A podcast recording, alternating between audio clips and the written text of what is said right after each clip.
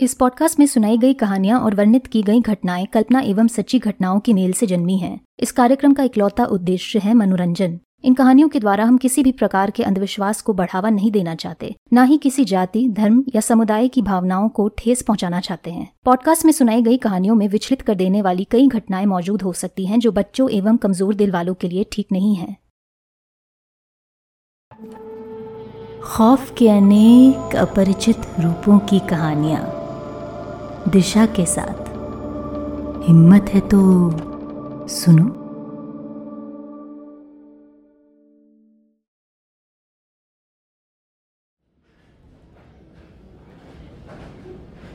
Train मंजिल के आखिरी पड़ाव को तेज़ी से पार कर रही है। मानो किसी पीछा करते साय से भाग रही हो। आखिरी स्टेशन से बस पंद्रह मिनट की दूरी पर वो रात के अंधेरे को चीरती हुई अपने लोहे के भारी शरीर से पटरियों पर बिजली की गर्राहट जैसा शोर मचा रही है। कोच सी फाइव और शायद पूरी ट्रेन में मौजूद सभी पैसेंजर्स ग्रुप्स में बैठे हैं। कहीं इक्का दुक्की, कहीं तिगड़ियाँ और कई कई जगह तो पूरी की पूरी टोलियाँ ही। जो फैमिली या कंपेनियंस के साथ नहीं आए हैं, आपस में घुल मिलकर अपना इंतज़ाम कर चुके हैं। कुछ वृद्ध यात्री तो ग्रुप्स में बैठे मंत्र जापते भी नज़र आ रहे हैं। माथे पर उनके पसीने की बूंदें सजी। मैं एक साइड लोअर बर्थ पर पर्पल कलर का कुर्ता पहने एक यंग लड़की के ऑपोजिट बैठी हूँ। उसके चेहरे पर एक युद्ध सा छिड़ा हुआ है। डर और हिम्मत के बीच। माथे के बीचों बीच मिली उसकी भौएँ ये जता रही हैं कि वो बाकी सब की तरह काफ़ी नर्वस है, पर खम्बे से चौड़े किए गए कंधे ये डिक्लेयर करना चाह रहे हैं कि वो कंपार्टमेंट में फैली दखियानुसी अफवाहों पर ज़रा भी विश्वास नहीं करती। मुझे ये नज़ारा बड़ा ही फैसिनेटिंग सा लगता है। फ़ोन की रिंग बजती है और मेरे सामने बैठी ये लड़की, जिसका नाम गायत्री है, थोड़ी झिझक के साथ कॉल रिसीव करती है। हाँ ईजा। पंद्रह मिनट। अरे, बस अभी अभी चली है, तू चिंता मत कर, पहुँच जाएँगे ठीक से। अरे, बोला ना, ईजा, तू फालतू में टेंशन ले रही है।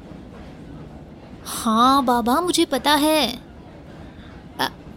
हाँ हाँ ले लिया है मैंने। अब फ़ोटो खींच के भेजूँ क्या? इस बात पर फ़ोन पे अपनी माँ का जवाब सुन गायत्री के चेहरे पर हल्की सी शिकन आ जाती है। वो घबराई हुई सी इधर उधर देखने लगती है। किसी ऐसी चीज़ की तलाश में जो शायद आसपास मिलनी मुश्किल है। और फिर मानो उसकी इस चिंता का चमत्कारी जवाब साथ लिए एक आंटी, आइल पर दाएँ बाएँ बैठे पैसेंजर्स को दुआओं की भांति कुछ छोटी, चमकदार सी चीज़ बांटना शुरू कर देती है। आंटी के हमारे सीट तक पहुँचने से पहले ही गायत्री अपने पैरों पर खड़े होकर अपने हाथ आगे बढ़ा लेती है। उसकी आँखों में उम्मीद और राहत चमक रही। माचिस दूँ बेटा। आंटी हमारी सीट पर पहुंचकर गायत्री की खुली हथेली में एक छोटा मिट्टी का दिया रखते हुए पूछती है। गायत्री चंद सेकंड्स कुछ सोचती है, फिर ना में अपना सर हिला देती है। मैं जानती हूँ उसके पॉकेट में एक लाइटर है। शायद उसी का ख्याल किया होगा उसने। इसके बाद दोनों गायत्री और आंटी मेरी तरफ़ मुड़ते हैं। दोनों की आँखों में वही एक सवाल। मैं भी कुछ पल चुप रहकर कुछ सोचने का दिखावा करती हूँ।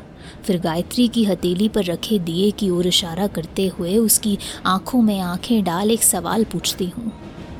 वो हिचकिचाकर हल्का सा मुस्कुराते हुए अपनी हामी भरती है और आंटी इस पूरे वाक्य को आसानी से समझ हमसे फिर विदा ले लेती है।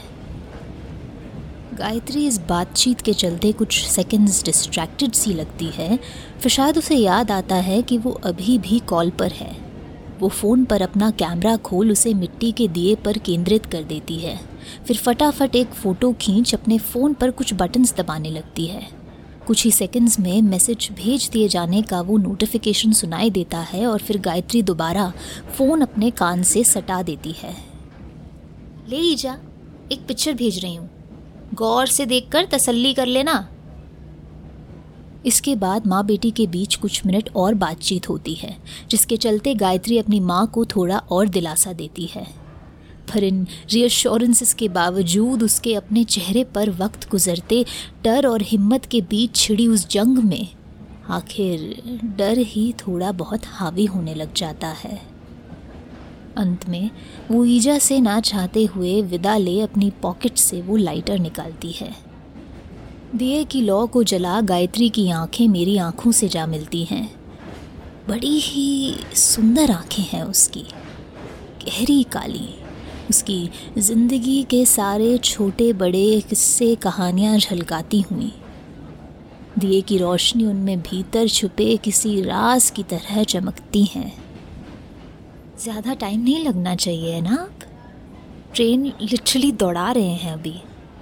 वो ये कहती तो बड़े कैजुअल तरीके से है, पर उसकी आवाज़ में मौजूद कंपन किसी चीख की तरह सुनाई दे रही है। शायद छः घंटे के हमारे इस सफ़र में वो पहली बार मुझे गौर से देख रही है।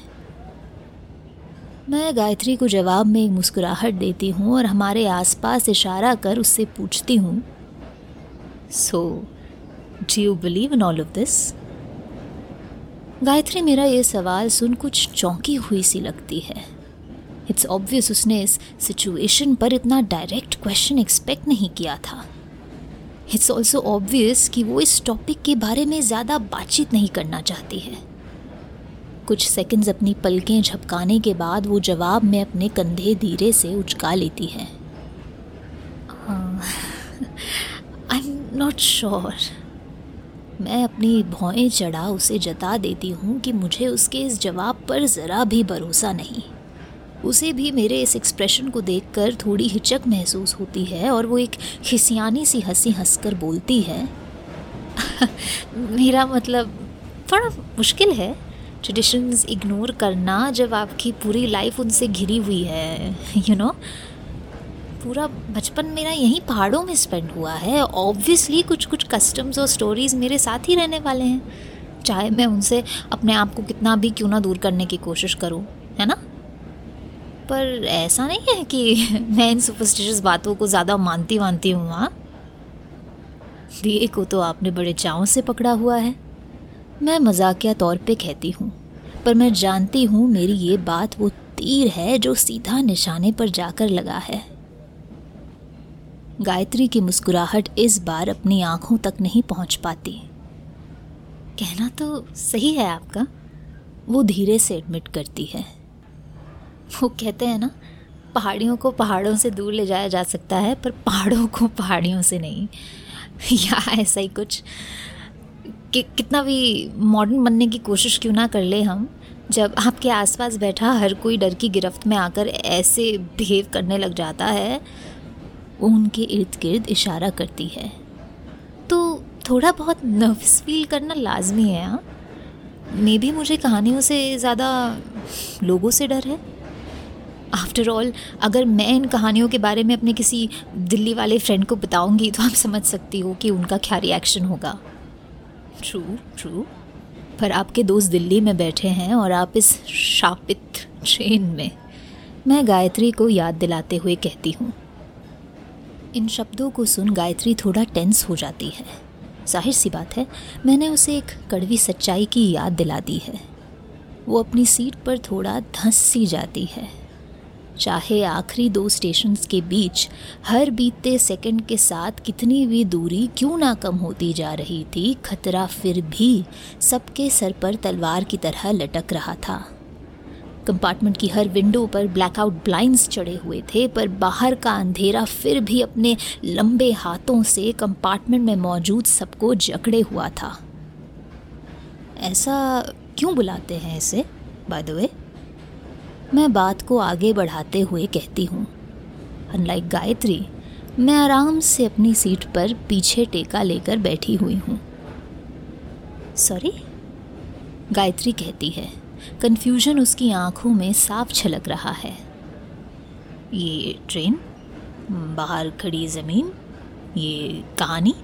मैं यहाँ नहीं हूँ यू सी और यूँ तो मुझे टुकड़ों में बात थोड़ी बहुत पता है, पर मैं यहाँ की पूरी स्टोरी नहीं जानती। आई जस्ट नो यहाँ कुछ गड़बड़ है and I am interested to know more क्या जानना चाहती हैं आप? आप तो ऐसे बात कर रही हैं, जैसे ये कोई परियों की कहानी है, जिसे आप सुनने के लिए उतावली हो रही हैं। मैं जवाब में हंस पड़ती हूँ।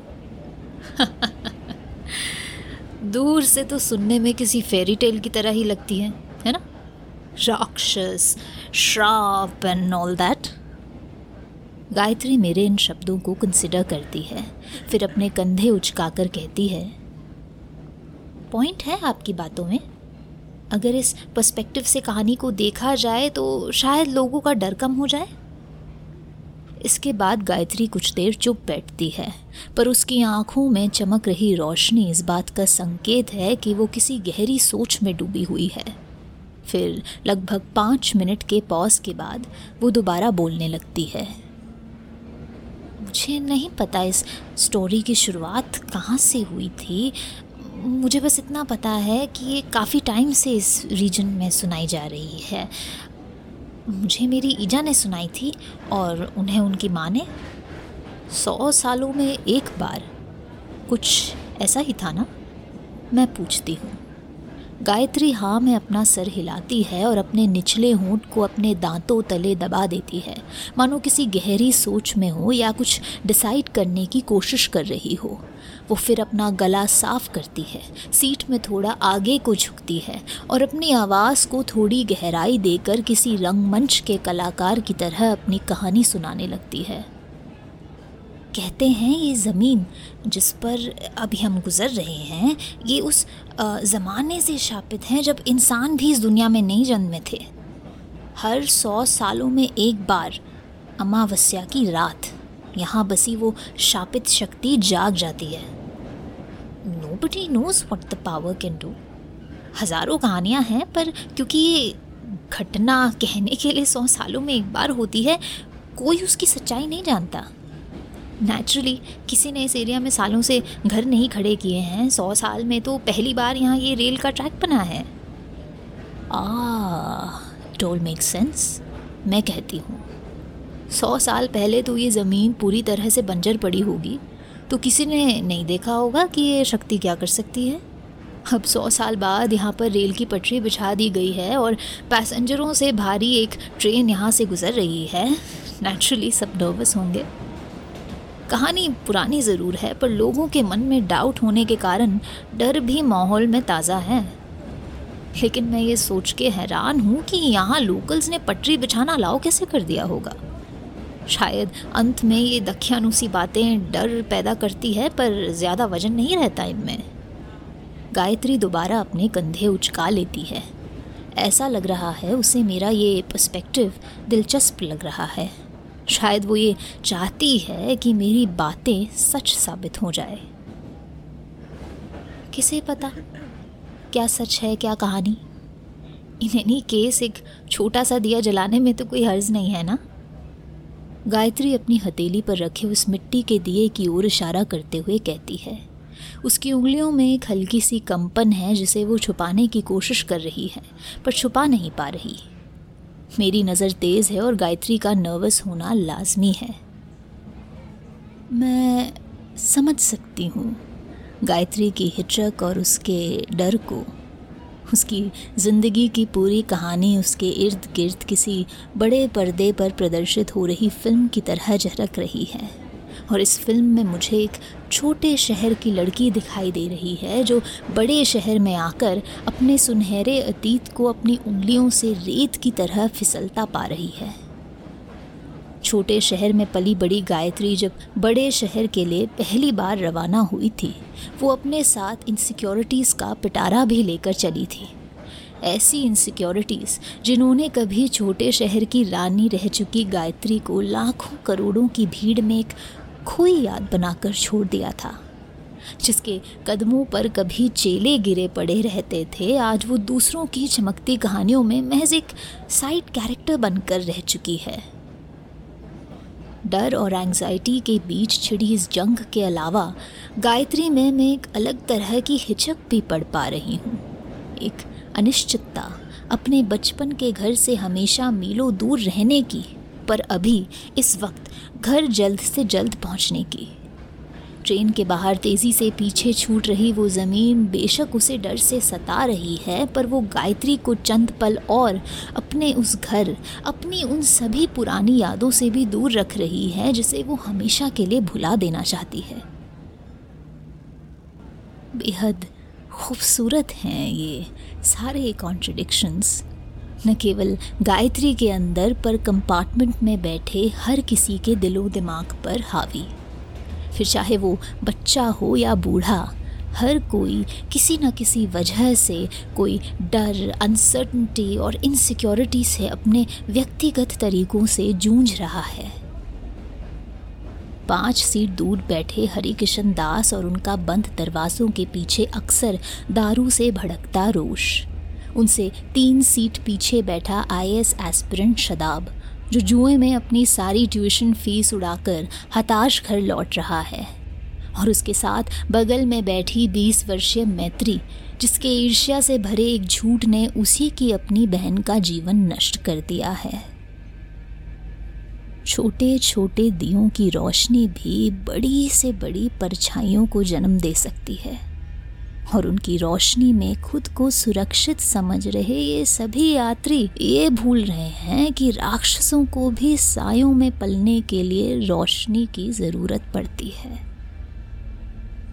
कंपार्टमेंट में बैठे 40 से 50 लोग और इन 40 से 50 लोगों की 40 से 50 रंगीन कहानियाँ।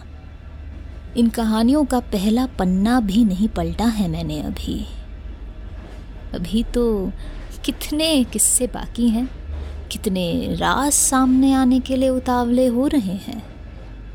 मैं हर फुसफुसाए गए शब्द को बड़े ही चाव से अपने जहन में उतार रही हूँ। जहाँ सहानुभूति जतानी होती है, वहाँ सहानुभूति जता रही हूँ और जहाँ घृणा दर्शानी होती है, वहाँ घृणा दर्शा रही हूँ। और इन सबके बीच चुपके से मन ही मन मुस्कुराती जा रही हूँ। Sorry but I didn't catch your name Gayatri फिर कहती है, और मैं दो सीट दूर चल रही माथुर्स के बीच अपने कर्ज़ों की बातचीत से दोबारा अपनी को पैसेंजर की तरफ़ अपना ध्यान खींचती हूँ।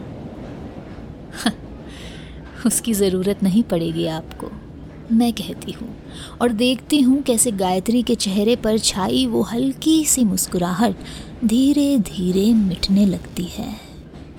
घड़ी जैसे ही पंद्रह मिनट पूरे होने का इशारा करती है, गायत्री दिए को सीटों के बीच खड़े उस रिट्रैक्टेबल टेबल पर रख, अपने हाथ ऊपर लगेज कंपार्टमेंट में रखे सूटकेस की तरफ़ बढ़ाने लगती है। पूरे कोच में लोग अपनी सीटों से धीरे धीरे खड़े होने लगे हैं। किसी में भी खिड़कियों पर लगे ब्लाइंड्स को हटाकर बाहर देखने की हिम्मत नहीं है। ट्रेन में गूंज रही आखिरी स्टेशन आने के अनाउंसमेंट ही काफ़ी है सबको अपनी जगह से हिलाने के लिए। लेकिन कोच में अचानक छिड़ी इस हलचल के बीच गायत्री थोड़ा परेशान और गुमराह सी नज़र आ रही है। वो हाथ जो ऊपर सूटकेस की तरफ़ बढ़ा था, अब यूँ ही हवा में अटक जाता है। और क्योंकि ट्रेन अपनी रफ्तार छोड़ रही है और सभी का अपनी सीटों से खड़े हो जाने के कारण कंपार्टमेंट में घिचपिच सी मच चुकी है। गायत्री अपना संतुलन खोकर मेरी तरफ़ लड़खड़ाने लगती है।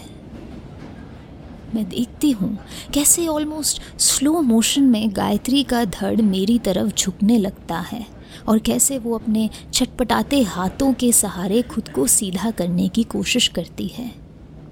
पर इस काम में वो असफल रहती है। और एक पॉइंट ऐसा आता है, जब उसकी नज़रें मेरी नज़रों से जा मिलती हैं। हमारे चेहरे एक दूसरे से बस कुछ ही इंच दूर। इतने पास से उसे मेरी आँखों में कुछ दिखाई दे जाता है। कुछ ऐसा जो उसके चेहरे में सजी घबराहट को जल्द ही खौफ में तब्दील कर देता है। कुछ ऐसा जिसे मैं खुद गायत्री की आँखों में पढ़ सक रही हूँ। मानो उसकी आँखें मेरी आँखों का दर्पण है। रिफ्लेक्शन में गायत्री साफ़ दिखाई दे रही है। वही अपने उस पर्पल कुर्ते में, कानों में मिरर वर्क की वो झुमकियाँ जो कंपार्टमेंट की धीमी रोशनी में भी चमकती नज़र आ रही हैं। पर ये गायत्री ना तो अपने पैरों पर खड़ी है, ना मेरी तरफ़ झुकी हुई है। मेरी आँखों में झलक रही ये गायत्री अपनी सीट पर बैठी है। उसकी नज़रें अभी भी मुझ पर टिकी। होंठ लगातार हिलते हुए नज़र आ रहे। लेकिन इस गायत्री के रूप में कुछ ऐसा है जो ठीक नहीं है। कुछ ऐसा जो बेहद गलत है। जो गायत्री अभी मेरे सामने खड़ी है, वो मेरी तरफ़ थोड़ा और झुकती है। अपनी आँखें छोटी कर वो मेरी आँखों में दिख रही आकृति को गौर से देखने की कोशिश करती है। हमारे बीच दो धड़कन मात्र खामोशी और फिर गायत्री के होंठों से सांस का झोंका सा निकलता है।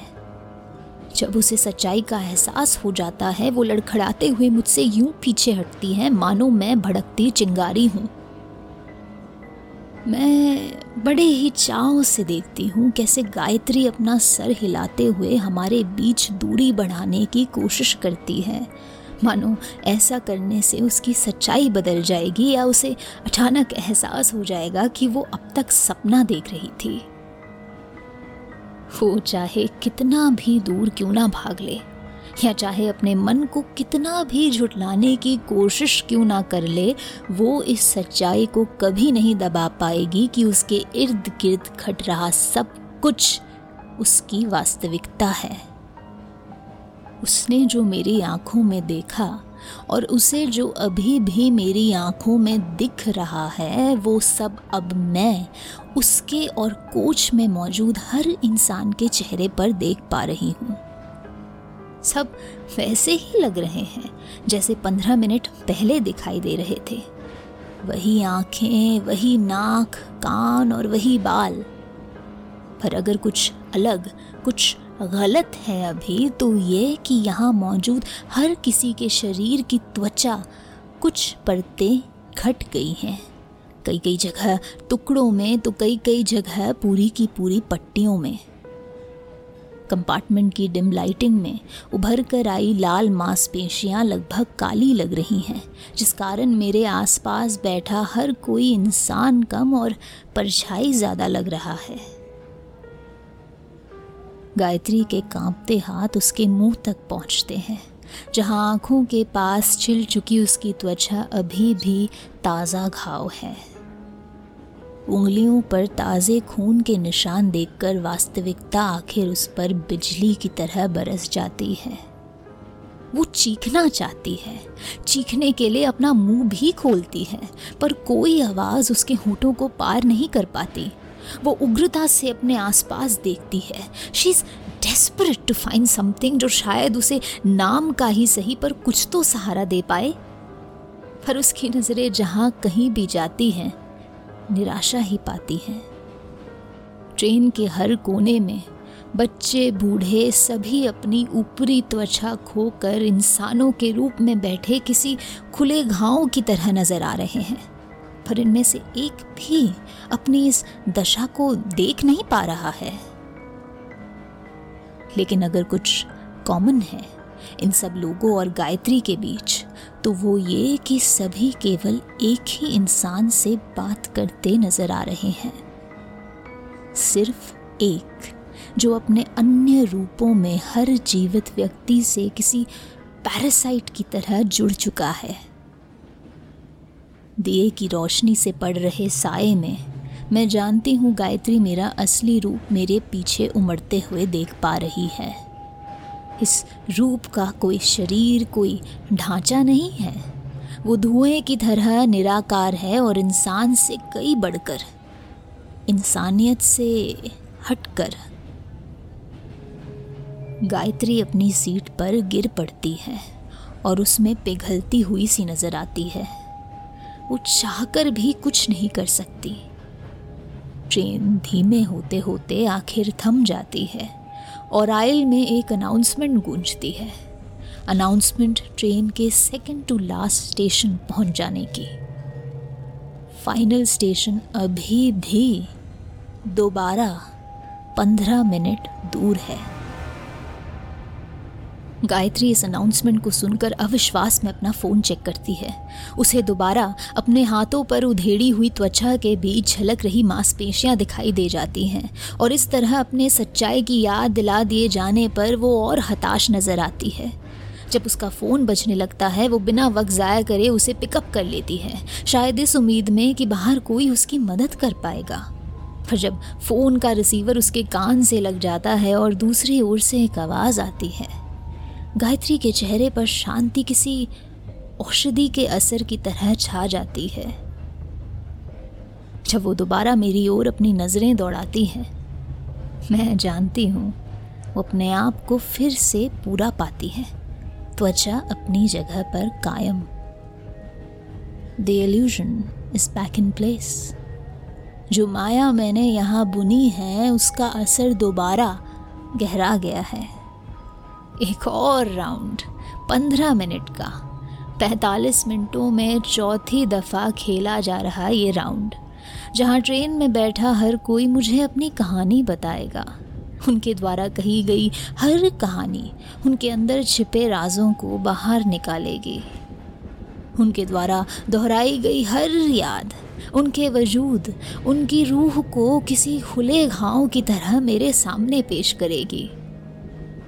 हर एक राउंड पंद्रह मिनट का उनके शरीर के परतों को एक एक कर छीलता हुआ त्वचा, मांसपेशियाँ और हड्डियाँ तब तक, जब तक उनका शरीर और उनकी आत्मा इन बाहरी, जाली मुखौटों से उभरकर मेरे भोजन के लिए तैयार नहीं हो जाते। गायत्री कॉल पर अपना जवाब देकर मेरी तरफ़ इस कदर अपनी नज़रें दौड़ाती है, मानो वो मुझे पहली बार देख रही हो। हाँ ईजा पंद्रह मिनट। बस अभी अभी चली है। तू चिंता मत कर हाँ? पहुँच जाएँगे ठीक से। पर इस बार उसकी फुसफुसाहट से भी धीमी आवाज़ इस बात का सबूत है कि वो पहले से कुछ कम निश्चिंत महसूस कर रही है।